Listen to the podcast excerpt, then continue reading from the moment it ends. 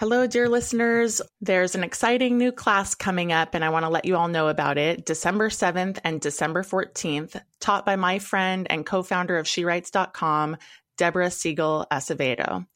If you've ever dreamed of doing a TEDx talk or a TEDx style talk, this two session class for just $99 is such a great place to start. Deborah has helped hundreds of thought leaders land TEDx talks, myself included. And I can honestly say that I would not have gotten my TEDx talk if not for Deborah, because of the way she helped me hone my ideas and present it in a way that worked for the TEDx stage. So, want to get your wheels turning? Dream big. And if this is on your bucket list, join the class. I will be there and you can find out all the details and the link to register at shewritesuniversity.com.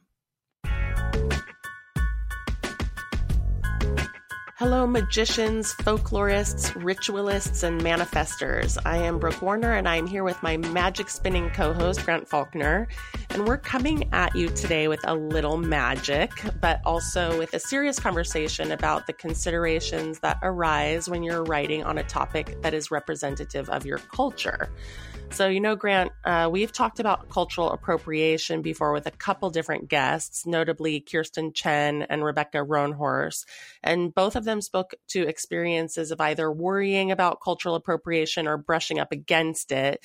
In their cases, they were writing about cultures they're a part of. And so for Kirstin, that was being Singaporean and writing a book set in Singapore. And for Rebecca, that was about being a Native woman and writing about Native traditions. And I think often when we talk about cultural appropriation, that conversation is about dominant culture, white groups appropriating the cultures and traditions of minority groups, but it's not limited to that dynamic cultural appropriation obviously happens too when someone is born into a new culture.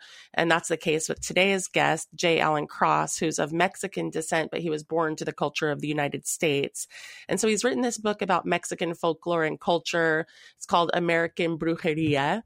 And he's taken great pains to articulate how and whether he could speak for his culture uh, or this culture of Mexican Americans that he's specifically writing this book for, because he's both inside of it and outside of it.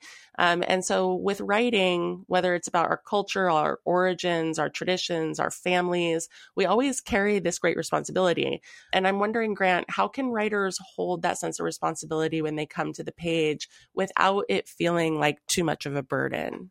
Such an interesting question, isn't it? Because so many of us are part of a culture, yet also apart from it because of the way we move around and essentially form our identities by absorbing other cultures and places.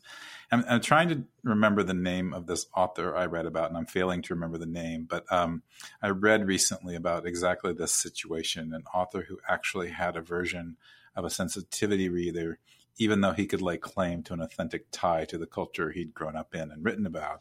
So I found that very interesting. So the idea was to pursue truth and be sensitive to the gaps you might have so that you're being responsible. So I guess to answer your question is just that we need to be humble to start and we need to be open and we need to ask for help sometimes and be open to that. Right. And and this whole conversation is important for right now. I mean, we've been seeing this positive trend in the industry at large around sensitivity reads. One of the reasons I was drawn to Jay and his book is because of growing up Mexican culture adjacent, I guess I would call mm-hmm. it. You know, I grew up in Southern California in San Juan Capistrano, and it's a mission town and a place that's teeming with Mexican heritage. And downtown San Juan has changed a lot since I was little, but uh, when we moved there in the early 80s, it was really slow. And I seriously remember it being dusty. Maybe that's just through the lens of nostalgia. Uh, but there was like a trading post, it's still there across the street from the mission. And I remember spending lots of time time looking in there at all the Mexican jewelry and gemstones and tchotchkes. And when you grow up in California, you get a lot of history of the missions and the settlers who came up from Mexico. And there's a tangible thread of Mexican culture nearly everywhere. Uh, and so the reason I share this is because when I got the galley for American Brujeria, which is Jay's book, I was immediately drawn to it because I'm really interested in Mexican folklore, traditions, and culture. And the book is really marketed to and for Mexican Americans who want to better understand and practice some of these magic traditions. Um, but in my reading it, you know, I was thinking about I'm really the crossover audience, right? Because I have a genuine interest in this subject matter. And that's kind of a coveted thing in book publishing where you have your primary audience. And this one obviously has a primary audience. And then you have this secondary audience that's largely a group that has an affinity for the thing. Uh, and so I'm just curious, Grant, has there been any memorable book that you've read lately that you felt wasn't really marketed toward you, but you ended up being really drawn to it anyway? That's interesting. I, I, wish I had a better answer for you. Um, it's a tough question for me because I have to confess I read with such a narrow purpose these days. That is, I have a, a read, an actual reading list that is directly related to my writing projects. But I did veer from that recently, and it was sort of accidental. And maybe that's the best way to open up and become that secondary audience. Um, I randomly listened to uh, the musician, rock and roll artist, what's the proper name, Liz Phair, um, on a podcast. And we share many of the same demographics. She's about my age. I remember listening to her great album, Exit from Guyville, in uh, the early 90s. But she was talking about creativity on this podcast, and I was so fascinated by certain things that she was saying. And so I went out and got her collection of essays, which is her autobiography called Monster Stories. And so again, it's like I'm a second, I guess the secondary audience, as you said. Um, I'm definitely not a primary audience for this memoir. I wouldn't have normally like sought it out, but I did hear about it and I was interested in it. So yeah, I've got it and I'm reading it and I'm happy to read something off my list. And I just want to note another point of interest was that Liz Phair has done NaNoWriMo in the past. She's written novels with us, and I want to get her on the show. yes, please. That would be amazing. And uh, well, one thing before we wrap up, I just want to go back to this question of responsibility because Jay dedicates a lot of space in his introduction to his feelings about the responsibility he has for writing the book. And he mainly shares how much positive reception he got, but he was also very transparent about fretting over his right to author the book. And so many people struggle with these feelings. And it reminded me yet again, you know, just the importance of this reminder uh, that the word author is the root of authority. Um, and complicating this whole topic is that when it comes to book publishing, you know, there's a lot of expectations that the author bring authority to their books. I mean, I, I think this is obviously more true with self help, um, but it's also more imperative that authors really own their own authority. And at the end of the day, no matter what genre you're writing, I think no one gives you the authority to write the book other than you. It really is an inside job. Yeah, thanks for mentioning that, Brooke. I've I've actually never I don't know, actually thought of that relation of the word author to the word authority. Um, so it's so interesting. And no one gives you authority, but you've got to give yourself permission. And I'd actually say that you gain authority in the act of writing a book. So I'm a little bit skeptical of the author authority model. It might end up closing too many doors, I guess, instead of opening them because I think when, when I think back the books I've written, nonfiction or or fiction, I feel like I've become an authority through the daily act of writing and thinking about the book. Yeah, I love that. And thank you. It's well said because, you know, the writers out there take note. mm. It's, it's, there is a pressure. And I think you go to conferences and you pay attention to the publishing world and people, you know, are talking about building an author platform, which is largely about building this authority to write the book. But of course, like it's the writing of the book that lends the authority. yeah. So we just need to push forward and do our thing. Well, Brooke, before we cut to break, I feel like we should deliver on the promise of the magic we opened the show with. Do you have a trick up your sleeve? Luckily, the kind of magic we're talking about, uh, and that is the subject of Jay's book, is actually the stuff of synchronicities and rituals and manifesting. And that's how writing is magic. Uh, so, bringing your voice into the world and owning your authority is magic. And why, Grant, I think that we too are magic makers because the fact that this show comes together every single week is by far the most magical and magic making thing in my entire work life. Thanks for that, Brooke. It's always good to remember the type of magic that we actually have ourselves. And I invite listeners to ponder their magic making while we take a short, short magical break. And we'll be right back with the magic of J. Allen Cross.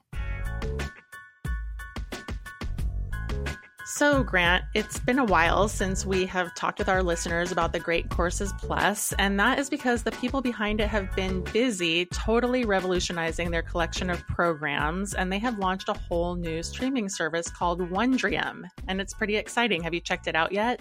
Yeah, I have, Brooke, and you're right. It's a really improved interface, uh, though with all the same quality experts and programs as before. And since they want us to do a deep dive um, to truly recommend this service, something I take great pleasure in, I took the time to watch a few episodes, including uh, two about the life and work of Jack London, who I have been interested in for a long time since I first became a writer. And then very um, special to me. I returned to the guitar class I was taking with Great Courses Plus because I haven't quite mastered that yet. I'm I'm glad to hear you were able to pick that back up. Uh, and I chose to look at how to raise lifelong learners. I wanted to get some ideas for James. You know, he is um, not quite a teen; he's a tween. But I was drawn to this episode called "Teens."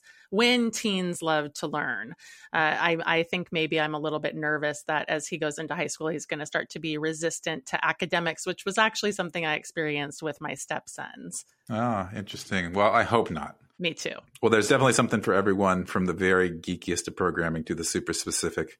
Uh, they even have a program called English Grammar Boot Camp, which I'm looking forward to like I would a vacation to the Caribbean, believe it or not. and I can't think of a single writer who I wouldn't recommend that program to. Yeah, the best thing about Wondrium being back with their new platform and their new look is that I'm learning on my dog walks again. And this is serious because I spend an hour a day walking Buster, which adds up to a lot of class time each year. And I want to be able to say I'm 300 hours smarter this year. and that is a good goal. And I know a lot of our listeners took advantage of the pandemic to read and follow their intellectual pursuits. But for me, it's been kind of the opposite. I've used it to catch up on a lot of TV, and I have not been as rigorous and engaged as I'd like to be. So I am very into Wondrium coming back into my life. Uh, and Grant, what's the rundown for listeners? Here's the rundown. Wondrium's curated library makes lifelong learning fun. Their engaging videos are full of mind blowing content covering every topic you've ever wondered about. So dive into documentaries, travelogues, tutorials, and so much more. That is fabulous. And as I said, English grammar. Come on, folks. Yeah. There is so much more, uh, also like on the writing front, from revising the novel to the art of storytelling to how to sell your work. Uh, and it probably goes without saying, Grant, that the best part of all of this is that we have a special URL to get our listeners started with a free trial of unlimited access. And so I'm going to have you do the honors. I love special URLs. I know. but I also, it makes me feel special. but I also want to say that part again unlimited. So to get this offer, sign up now through our special URL, wondrium.com backslash right minded. That's W O N D R I U M, that spells Wondrium, dot com slash right minded. Wondrium is 100% my favorite streaming service. And so get out there and learn about whatever you want, whenever you want. Just go to wondrium.com slash rightminded.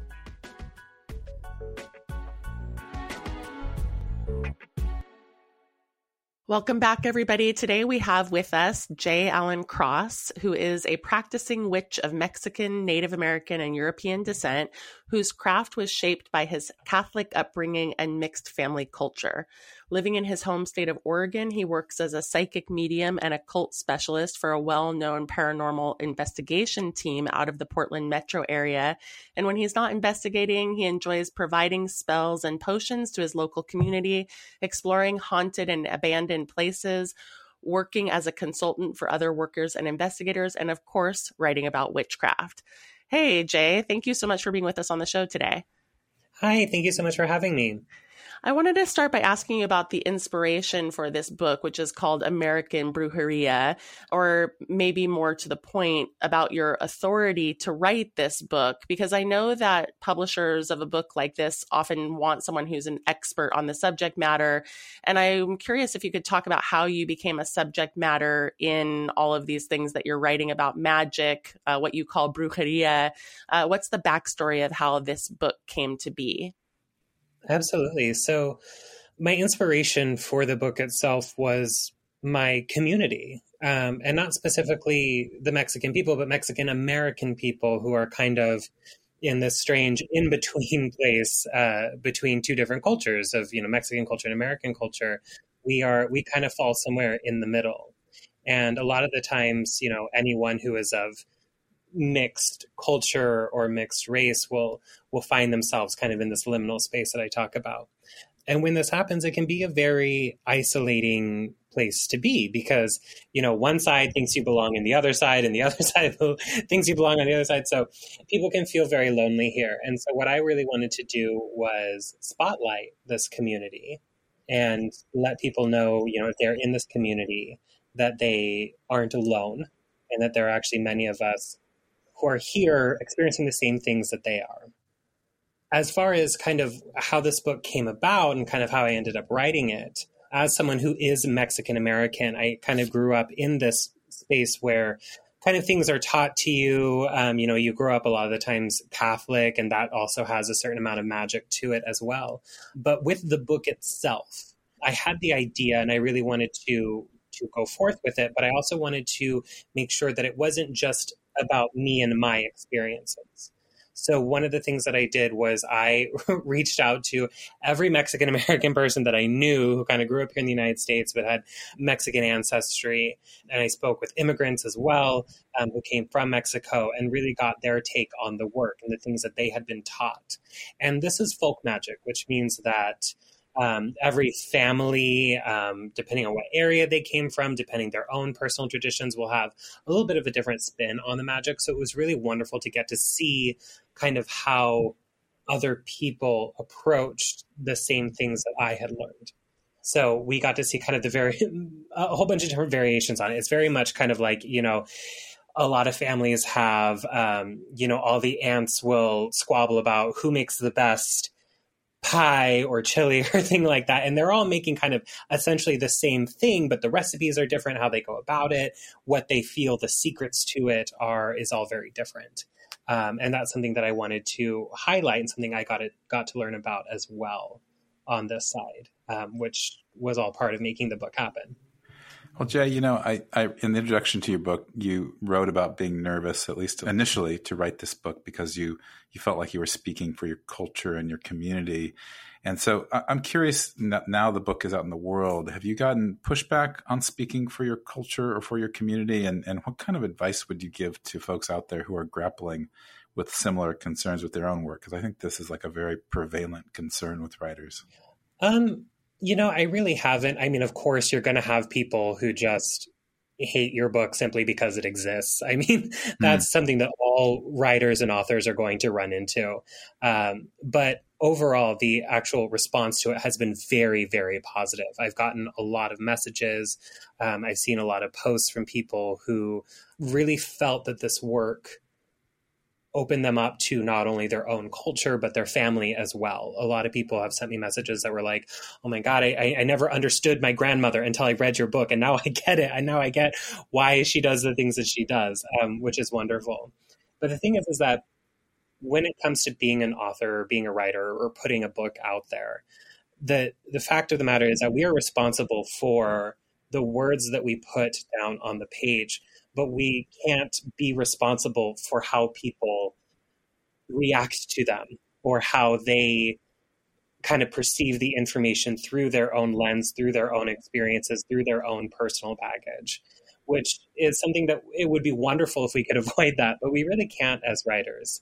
Um, everyone is going to see something different in the work, even if it's not something that you put in there. Um, I had people very upset with me about things that I didn't even put in the book. so you, you, you can't always make everybody happy. So if, if there's any writers out there who are concerned about that, simply put the work out there and the people that it's meant to find, the people who whose lives it's meant to change will find it.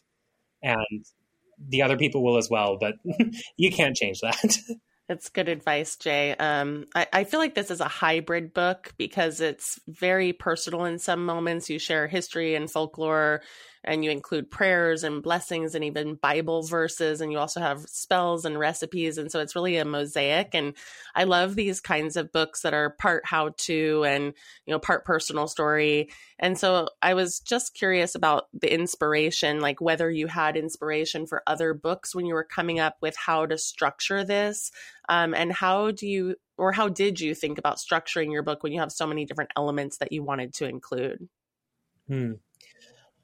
The funny thing is, is that I actually had submitted a completely different book to Weiser, my publisher. Um, I had originally set out to do a book of North American folk magic. And turns out that is a very, very big subject to try and tackle in your first book, especially in kind of our current political internet climate where everyone is concerned about cultural appropriation and people having any sort of contact with other cultures, things like that, it, it, gets very dicey. So I, I had originally started with something much bigger and ended up whittling it down to specifically my corner of kind of North America, so to speak, um, or, or, kind of my my slice of it. Um, so so that that was part of it was kind of whittling it down to that.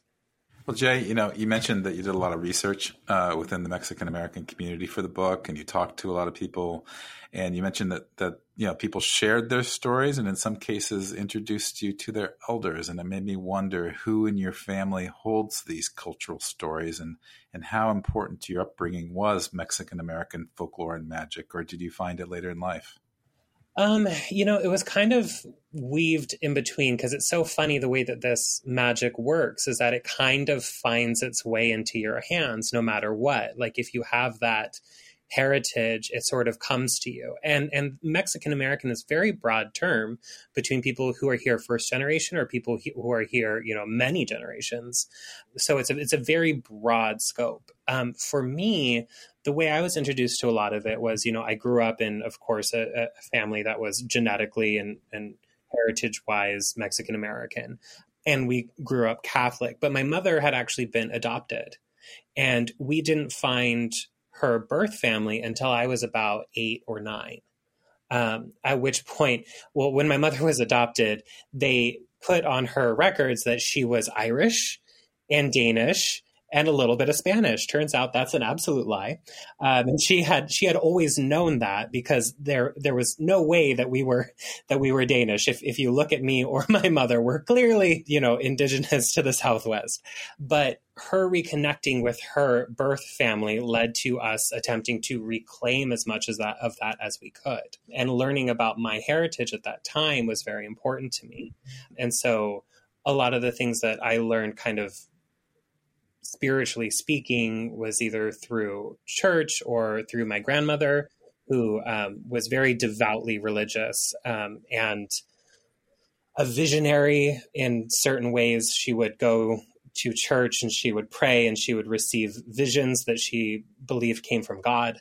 And then she'd tell us about it. So, a lot of my experience growing up with Mexican American culture was through the reclamation process um, of us kind of reconnecting with it. And that's what I wanted to help people do as well through this book. Well, um, I watched some of your YouTube videos, and you're quite charismatic. They're actually very funny in certain parts, and um, I, I, see how much you have going on. I mean, you're teaching classes, you write a column, you've written, and you're promoting this book. Of course, you're a practicing witch, and then there's that line in your bio about being a psychic medium and occult specialist for a well-known paranormal investigative team. And this obviously sounds like a TV show, and in fact, I totally think you should have your own TV show after watching you on YouTube. You're great. Uh, so, can you tell us what it means to be a practicing witch? And then I also definitely want to know how one goes about becoming a psychic medium and occult specialist with an investigation team. How do you get that gig? Certainly. So, practicing witch just simply means that I am a witch who is actively engaging in spellcraft um, on a day to day basis. Um, so, th- it's what I actually do for work right now. I'm a full time professional witch um, is is what I do as a job right now, um, which is wonderful. It's a little weird when people ask you at a dinner party, "What do you do?"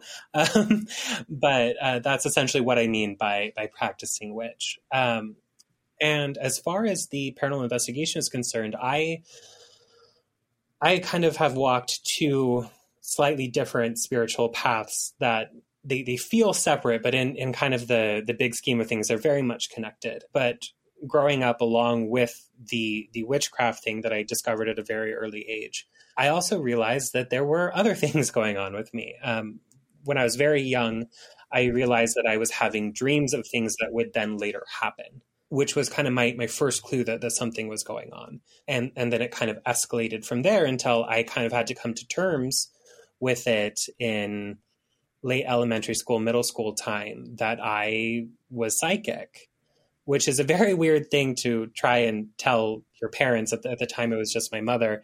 I'm like, um, this is a thing I think is happening.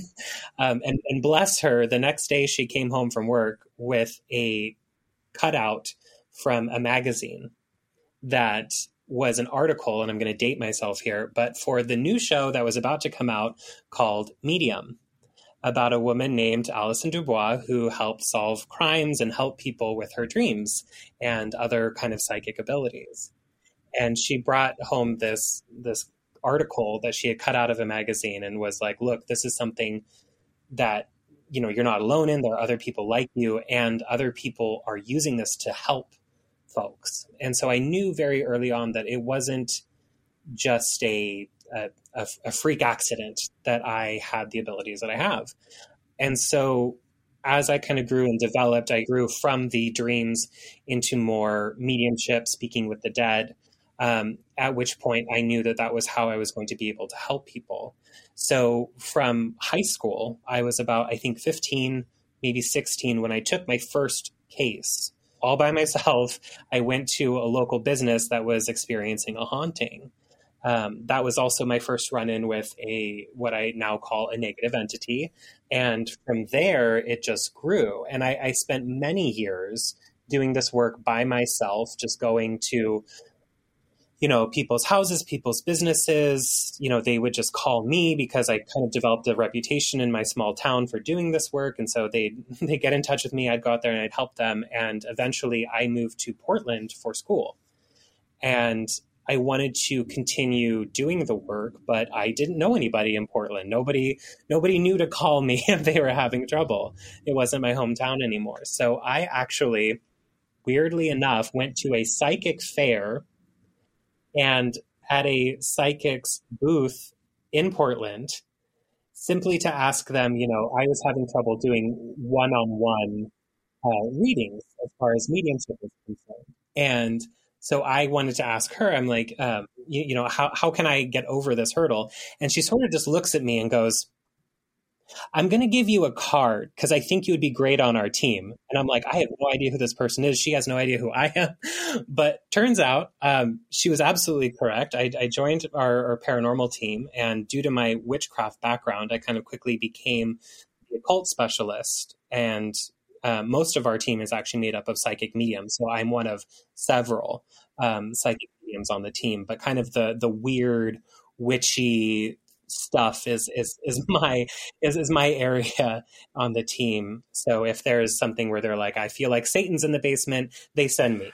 Jay, that's so interesting. Um, I could have sat and listened to that forever, but I've got to switch gears here, and and, and I want to talk, ask you a question about. Um, publishing, and publishing extends to promotion, which is distasteful to many authors. It's, or it's, it's, it's challenging, I think, for all. So I think it'd be like super helpful to our audience to to hear about your impressions of the book world post book and what it looks like in terms of the highs and lows of promoting, and whether you're even feeling the pressure to promote it is a very strange thing to try and promote your book because you are essentially promoting yourself um, which is always it, it, always feels weird because we're always very much told not to do that. Like you know that's yeah. bad form. Um, so then to to move into that it, it is difficult but i i was lucky enough to amass a bit of a following on social media before the book came out. I was already talking about um, you know mexican american folk magic things like that. So so i already had a bit of an audience going into it. So i simply had to tell them that the book was coming and available, which was good. Um, I also have a, a, mother who is a former publicist, so mm. I got a lot of advice there. And of course, Weiser, my publisher, um, was wonderful helping me to market this book. They um, they connected me with a actually a, a, publicity agency, and they did a lot of help, a lot of work um, to help me promote the book, which was very very much appreciated because I'm not sure I could have done it um, on my own. So I was very lucky to have a lot of people who believed in the book. The truth is, when it comes to marketing your book, is that at the end of the day, we didn't write this book for no one to read it. And so we just simply need to remember that and remind ourselves that it's okay to tell people about our books. It's okay to show people our books, um, even if we're shy, even if we're nervous. Um, it's important to talk about it because whether it's fiction or nonfiction, we're all storytellers here, and the world needs stories. Good advice. Great point to end on, too. Thank you, Jay. It's been really wonderful to have you. Yeah, thank you so much. We will be right back with today's book trend.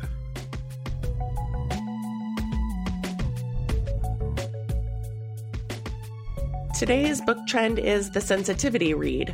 And as we touched upon in today's show, sensitivity reads are increasingly common, so much so that we're recommending at She Writes Press and Spark Press that anyone writing outside their own culture get one. Yeah, that's such a great recommendation. And I know that sensitivity reads have attracted critiques when they were initially introduced. I don't know when they were initially introduced. I think I heard, initially heard about them maybe seven or eight years ago. Um, and some people mistakenly viewed them as a type of censorship, but this feels like an important and positive trend, Brooke. So, you know, so that authors can prevent missteps and, and have someone with a critical eye or someone from the culture that the author might be writing about weigh in about anything that might be insensitive or, or just problematic or overlooked. What's your experience with these sensitivity reads? Honestly all positive. Um, it is important for any author to consider the impact of their words and their stories, of course, and especially through a different cultural lens. And of course, uh, it's important to say, like, not all authors need a sensitivity read, but if you're writing outside of your culture, your experience, I think for people who are writing about, um, you know, people with different sexual orientations or someone with disabilities, and certainly dialogue in a different uh, culture, you're trying to show someone who has an accent. It just is important to hear uh, and see reflected back to you how those things land. Uh, and then we have a lot of memoirists who are white women who've gone and lived in other cultures, and then they're writing their memoir about living in Peru or Thailand or the Congo. Um, and in these cases, sometimes what comes up is that the authors see the world through a very white lens. And sometimes the way that that's impacted is like in the characterization of the local peoples that inadvertently reinforce stereotypes. And so we've seen these kinds of things be prevented in a way that actually opens up for the writer a much broader way of looking at something. And so, to your point, you know, it's just uh, preventing narratives, and uh, that is actually the work of repair, in my opinion. So, I, it's an easy thing for authors and publishers to do. You know, it really just increases awareness on the part of the writer. Um, and so for me, it's just meant more authentic portrayals, and that's honoring the other, you know, that might be showing up in your book. Yeah, it's interesting to think about it as just a commonplace kind of editing or book production process. You know, like you get the development edit, you get the sensitivity read, then you get the copy edit. Um, so I'm curious how this fits into that kind of family of editing. How much does it cost to get a sensitivity read? Yeah, I mean, just like any editorial service, it varies a lot. I've seen some as low as 500. I- am sure people could find someone to do it as a favor or an exchange, you know, if you were mm-hmm. really concerned about cost. Um, and other times as much as $1,500, you know, so that can feel hard for people's budget when they're already thinking about so many other costs.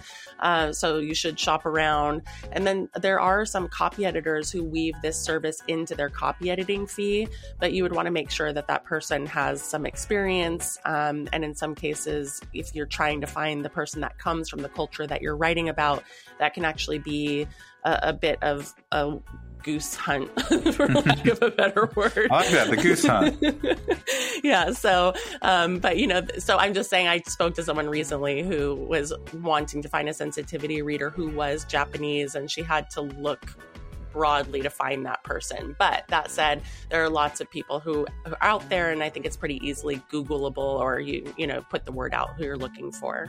Goose huntable. yeah, a friend of mine who is Puerto Rican but has lived in California for most of her life recently hired a sensitivity reader for a novel she wrote that took place in Puerto Rico, and it was interesting for me just to hear about that. Um, the lesson I took from it is that it's always good to be sensitive to the fact that you might need a sensitivity reader. And with that, we try to be sensitive and attuned to the plethora of writing topics that nourish a good creative mindset. So please keep downloading us and listening to us. We're on Apple Podcasts or wherever you get your podcasts on the internets. And we always appreciate ratings, but we mainly appreciate listening. So thank you, and we'll see you next week.